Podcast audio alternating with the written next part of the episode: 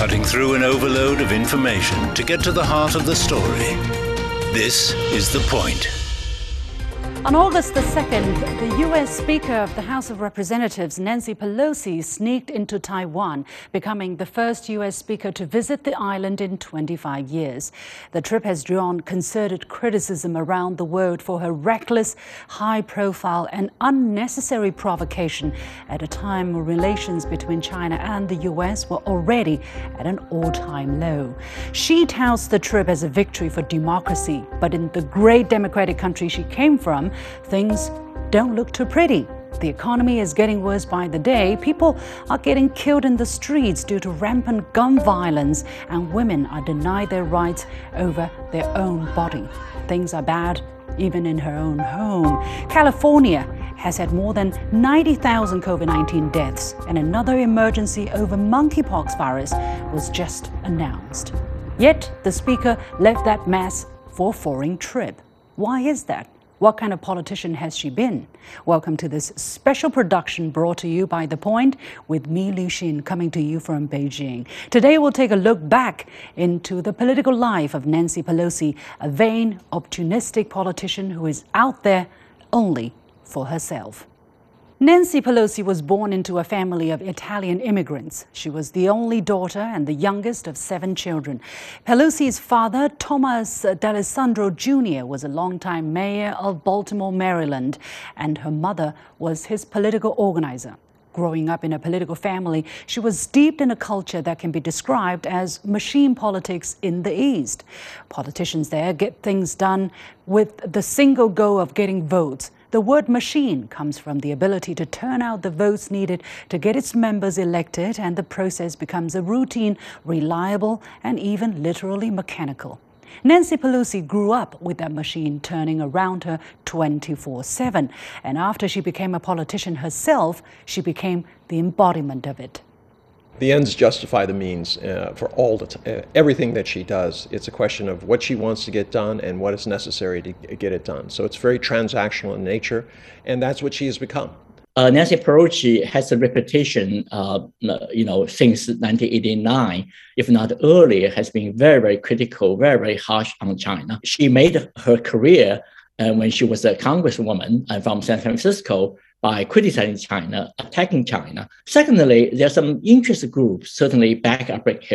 This could be a military industrial compound uh, in the United States. They, they want to enhance the military tensions and actually can sell weapons. One outcome of this culture of transactional politics is that Nancy Pelosi knows how to use power as a weapon to get what she wants through hypocrisy or multi standards. Truth doesn't really matter. It's how you frame the story the way you want it, even by lying, and still to be able to get away with it. She always prides herself on being a champion of human rights, but turned a blind eye when the US was exposed to have been using torture while interrogating terrorism suspects. Waterboarding is a technique to use a wet cloth to cover the face and breathing passages of a captive, causing the person to experience the sensation of drowning. One prisoner by the name of Abu Zubaydah told the world he was put through the barbaric torture 83 times in one month alone in August 2002. Records show that one year after 9 11 terrorist attacks, the CIA briefed Pelosi together with other senior congressional members extensively on the matter. She was said to be one of the first members of Congress to be informed. But Pelosi repeatedly denied she knew that waterboarding was being employed, even claiming that the CIA lied to Congress. We also now know that techniques including waterboarding had already been employed and that those briefing me in September 2002 gave me inaccurate and incomplete information. Former CIA Director Leon Panetta disputed Pelosi's account. Another senior Congress member who sat through the same briefings called her claims slack-jawing in an opinion piece on Washington Post. It was not until 2009 when she admitted for the first time that she knew by early 2003 that the CIA had subjected detainees to waterboarding. According to the New York Times, she claimed she saw little recourse to challenge the practice except by achieving Democratic control of Congress and the White House. Quite frankly, I mean, it's human values that she always liked, American values, which she equates with human rights. Uh, she's completely blind to any kind of other system. She's an American exceptionalist. That means that anything America does to maintain its power and further this idea that the world will fit in one box, that it'll be liberal, democratic capitalism for all nations on earth, that's where her moral blindness comes. On the case of Julian Assange, no records can be found that she spoke out for his human rights and freedom. She called riots in Hong Kong a beautiful sight to behold, but riots on Capitol Hill heartbreaking. Pelosi preached democracy for Hong Kong but never uttered a word about the UK's colonial suppressions there. Nancy Pelosi has proved to the world how she is able and willing to take moral shortcuts in order to score political points, personal gains, or even convenience. She attacked former President Donald Trump for his incompetence in dealing with the COVID 19 pandemic, even calling the virus the Trump virus. But she would break social distancing rules simply to have her own hair done. But these are nothing compared to other gains she could pocket by gaming the system. Nancy Pelosi's husband, Paul Pelosi, has been nicknamed God of Stocks in the U.S. Congress by many here in China. A series of stock investments at the right time have caused many to suspect insider trading by the Pelosis. In December 2021, Paul Pelosi bought a million dollar worth of Tesla stocks. A little more than a month later, President Joe Biden signed an executive order directing federal officials to transition government fleets to clean and zero emission vehicles. As the nation's highest legislator and a champion for climate change, how convincing is Pelosi when she says she had no prior knowledge of Biden's plan? In May this year, Paul Pelosi scooped up another million Amazon stocks months before the U.S. Department of Defense announced to scrap a deal with Microsoft on cloud computing. Similar operations were made with Apple, Walt Disney, Alphabet, and other stocks. The Pelosis have a net worth in the hundreds of millions of dollars, making her one of the richest members of Congress.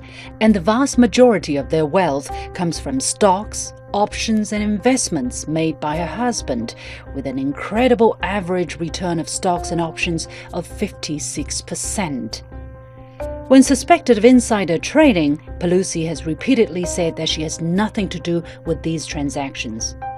And there's more than enough smoke to know that there's a fire here.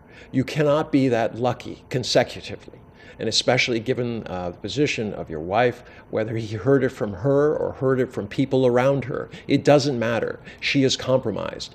In these types of things, she should have asked him to refrain from investing in stocks where it would be politically sensitive to her. That would be the moral value thing to do. But she didn't do it. In June this year, her husband bought shares of the chipmaker Nvidia, but sold them right before the U.S. passed the so called Chip Plus bill to boost the U.S. semiconductor industry. According to Nancy Pelosi's deputy chief of staff, Paul Pelosi decided to sell the shares at a loss rather than allow the misinformation in the press regarding this trade to continue. This self inflicted loss failed to appease the critics who called this a show.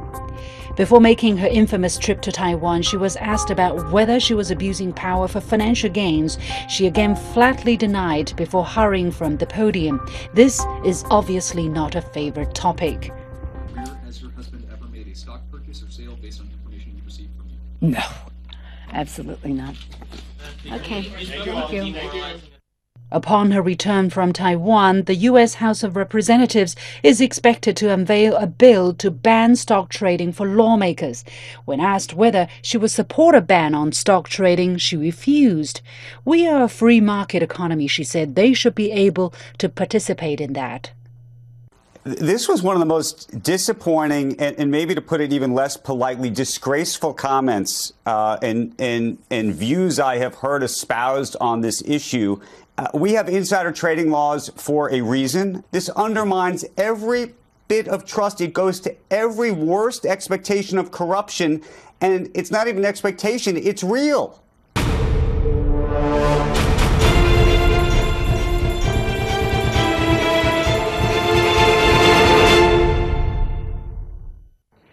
A recent poll showed that three quarters of Americans say members of Congress should not trade stocks while serving in Congress.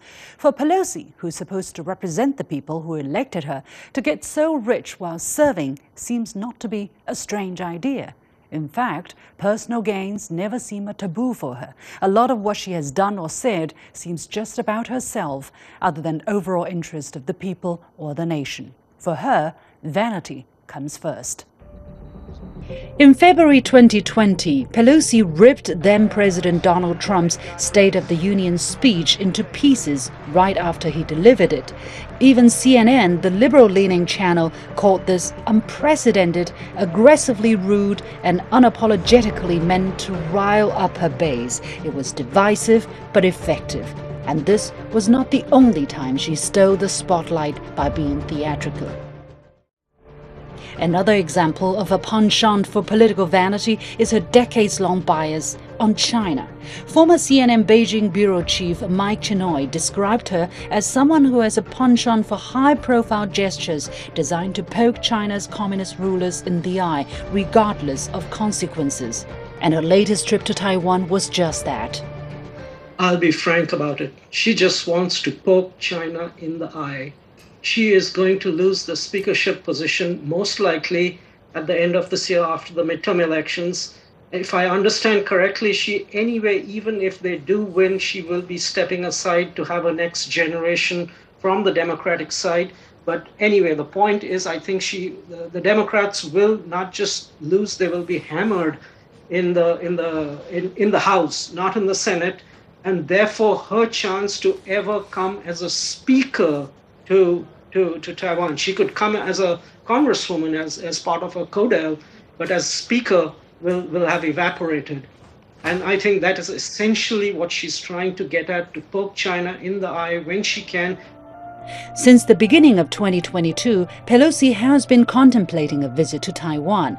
In April, she had to cancel the trip last minute due to COVID 19, and in September, she'd be busy getting her members re elected and elected. So before the end of this year, this was the last window of opportunity to put on this show and go down in history as the most powerful woman who visited Taiwan in defiance of China in the name of so called democracy. It would also conveniently deviate alleviate attention from the scandals troubling her at home. By allowing Pelosi to throw her weight uh, into this regional issue, it's like United States throwing a 500-pound gorilla to the cross-strait issue and very clearly become an intervening factor of what the people and leadership across Taiwan Straits should decide I would call her troublemaker in chief uh, in the world because she doesn't care about the fundamental interests of the people of Taiwan. She doesn't care uh, about the prospect and the uh, commitment for the, uh, the reunification yeah of the two sides of the Taiwan mm-hmm. Strait because, after all, we are all Chinese on mm-hmm. both sides of the Taiwan Strait. Public relations card that could be used by the United States to try to bring condemnation onto China because China feels, and the U.S. has accepted, that Taiwan is part of China. But now they're trying to rewrite history, and Nancy Pelosi, in a combination of ego and American exceptionalism, selective values, is going along with that. After she sneaked out of the island, the people of Taiwan have spoken. A poll conducted the next day with 13,000 respondents showed over three fourths of people have no confidence in her promise to protect the so called democracy in Taiwan. Nancy Pelosi may be exiting from the post of House Speaker very soon. When she looks back, she will have little to claim as a political legacy. On issues which she felt strongly, such as guns and abortion rights, little progress has been made under her tenure. She did pull off the Taiwan gimmick, but that will not solve any domestic woes that plague the American people, but rather quite the opposite. But Nancy Pelosi seemed not to care about the overall interest of the American people and nation. She seems to care more about her own legacy and her own pocket The French King Louis XV had an expression, après moi le déluge, meaning after me the deluge. It's an attitude of indifference towards whatever happens after one's gone. Pelosi truly embodies that spirit. Only her personal legacy and wealth matter, or else be damned.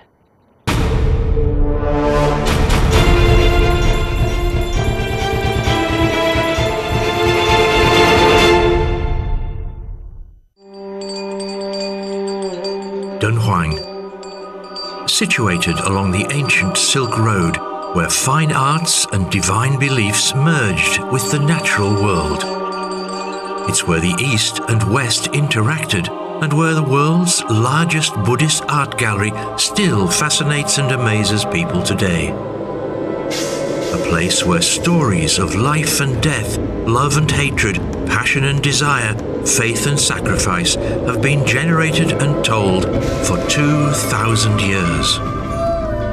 Buckle up for our new podcast, Why We Love Dunhuang, the one and only podcast that can take you to the fantasy world of Dunhuang and beyond through our audio tour. Listen and subscribe for free on major podcast platforms. Why we love Dunhuang? You will have your answers. Making room for all opinions and seeing events from more than one side. This is The Point. Mass shootings and gun violence seem to have become a part of life in the United States. So far this year, there have been over 360 mass shootings reported and some 25,000 people who've died due to any form of gun violence, according to the Gun Violence Archive. Gun purchases are also soaring, despite Americans already owning more guns than their population. Following a series of shootings this summer, U.S. President Joe Biden signed into law of uh, what some call one of the most significant gun control bills over the past 30 years, but others say is simply not enough. How to understand the root causes around gun control in America? What more has to be done? Welcome to a special series focusing on America's three big society woes. Joining me today from uh, Williamsburg, Virginia is Dr. Robert Spitzer, Distinguished Service Professor and Emeritus from Political Science Department at the State University of New York College of, at Cortland. From Beijing, Victor Gao, Chair Professor at Soochow University, and from Philadelphia, Brandon Blackburn Dwyer, President of the consulting firm Grasshopper Strategies. Gentlemen, welcome to the point. Dr. Spitzer, let me go first to you.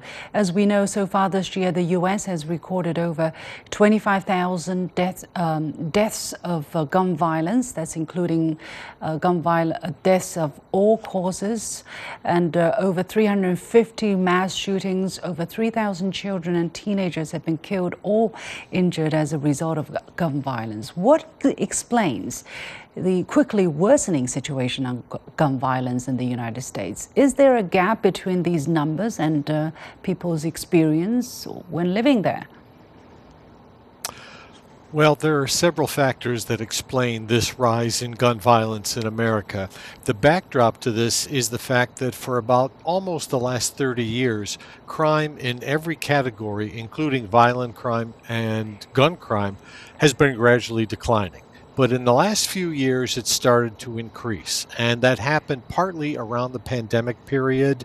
Uh, even though people were not out on the streets, people were home more often. There was a rise in domestic violence, a rise in economic insecurity, in fear. There have been uh, demonstrations around the country in the last few years, and those have been uh, hyped in a way to scare people to some degree.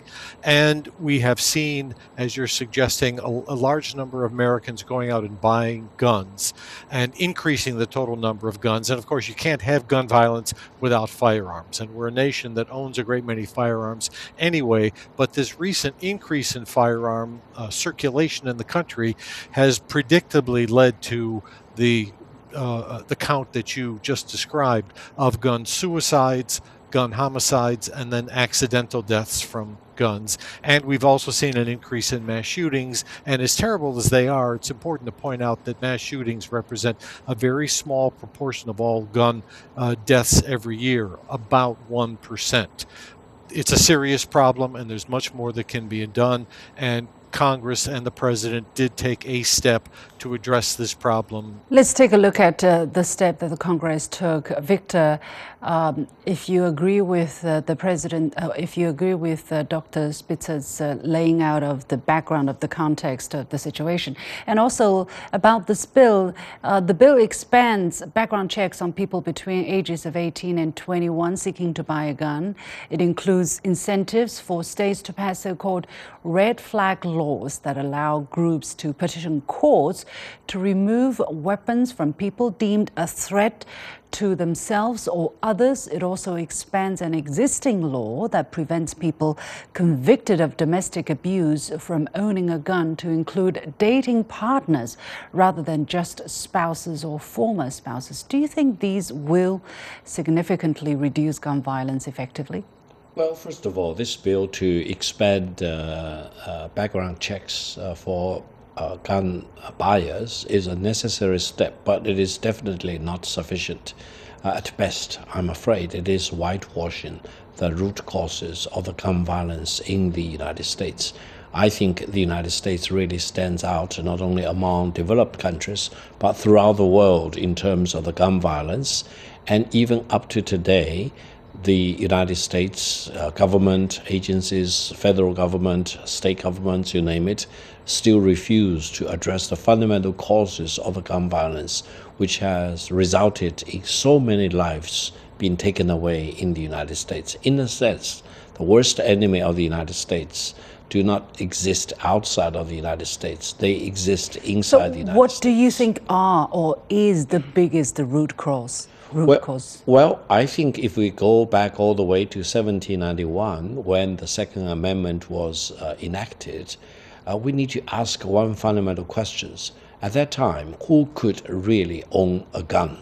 Uh, it's not the African Americans, uh, they were enslaved, and uh, they were not uh, American Indians. they were the enemies to be wiped out, and eventually genocide was committed to eliminate the American Indians. They probably were not even uh, females because the females in the United States at that time did not have guns. So you are talking about a small group of white male who own guns at that time. And they own guns for what purposes? They own guns to kill the American Indians and enslave the Afro Americans, and then to deprive the American ladies of their political rights. This is the real root cause of the gun violence in the United States. And I'm very sorry that for more than 200 years, this origin of the gun violence in the United States has not been fully addressed. And the legacy is spreading out like wildfire because right now, more people can own guns in the United States. And those who commit gun violence with guns, they own or they don't own, even include teenagers or even younger people. So you are talking about a country owning guns, committing violence, taking away people's lives, and you are talking about really protecting the human rights of the American people without life or with your life to be wantonly taken away. What are the human rights you are talking about? I mean, the, the Constitution was drafted hundreds of years ago, but uh, the situation keeps changing, right? Um, new circumstances, economy is different, society is different, the definition of rights different, challenges are different. Uh, how come the uh, American system has not been able to address the changing challenges, whereas and always use that uh, you know, that piece of stone set many, many decades ago to guide how you behave today? Well, first of all, I think well, uh, the, the past, uh, oh. yeah, go ahead, Victor, please. Yeah, first of all, I think uh, the constitutional uh, grant of right to uh, citizens to own guns uh, was based on the wrong premise to start with back in the 19th century. And now we are in the 21st century, and the world we are living in is completely different. The United States is also very, very different compared with more than 200 years ago. And talking about the guns, you are not only talking about the shotguns, you are talking about automatic rifles, which are more lethal than anything that the constitutional uh, drafters uh, could have imagined more than 200 years ago. And I think there are lots of vested interests in the United States who want to mm. protect their own provincial interests rather than to give uh, consideration to the overall interests of the whole nation okay. in the United States. And as a result, innocent people lose their life. Yeah. Dr. Spitzer, really briefly, please, what did you wanted to add? 30 seconds, please. Oh, um, well, I was just going to make the point that the uh, historically the Constitution has been adapted to changing circumstances, but there is a prevailing conservative philosophy that has a majority of the U.S. Supreme Court that argues for originalism, which to me is a bankrupt concept that says indeed that you need to look back 200 years to decide how to solve contemporary problems, and it is an utterly inadequate uh, way to address contemporary All right. Problem. And with that, we come to the end of uh, this edition of The Point with me, Liu Xin. As always, you can follow me on Facebook and Twitter using the handle Liu Xin in Beijing. You've got The Point.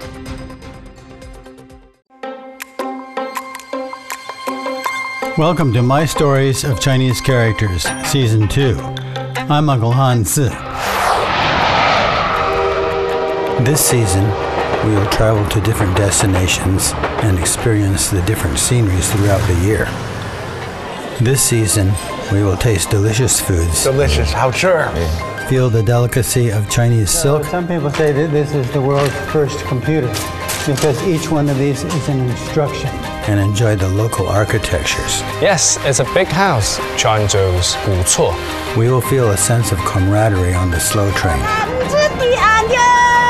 and feel the excitement of the snowfields. Yes! Yes! Yes! Yes! I'm Uncle Han Zi. This season, we will take you to see a different China from the perspective of Chinese characters. Meet us on Apple Podcasts, Spotify, iHeartRadio, and other major podcast platforms.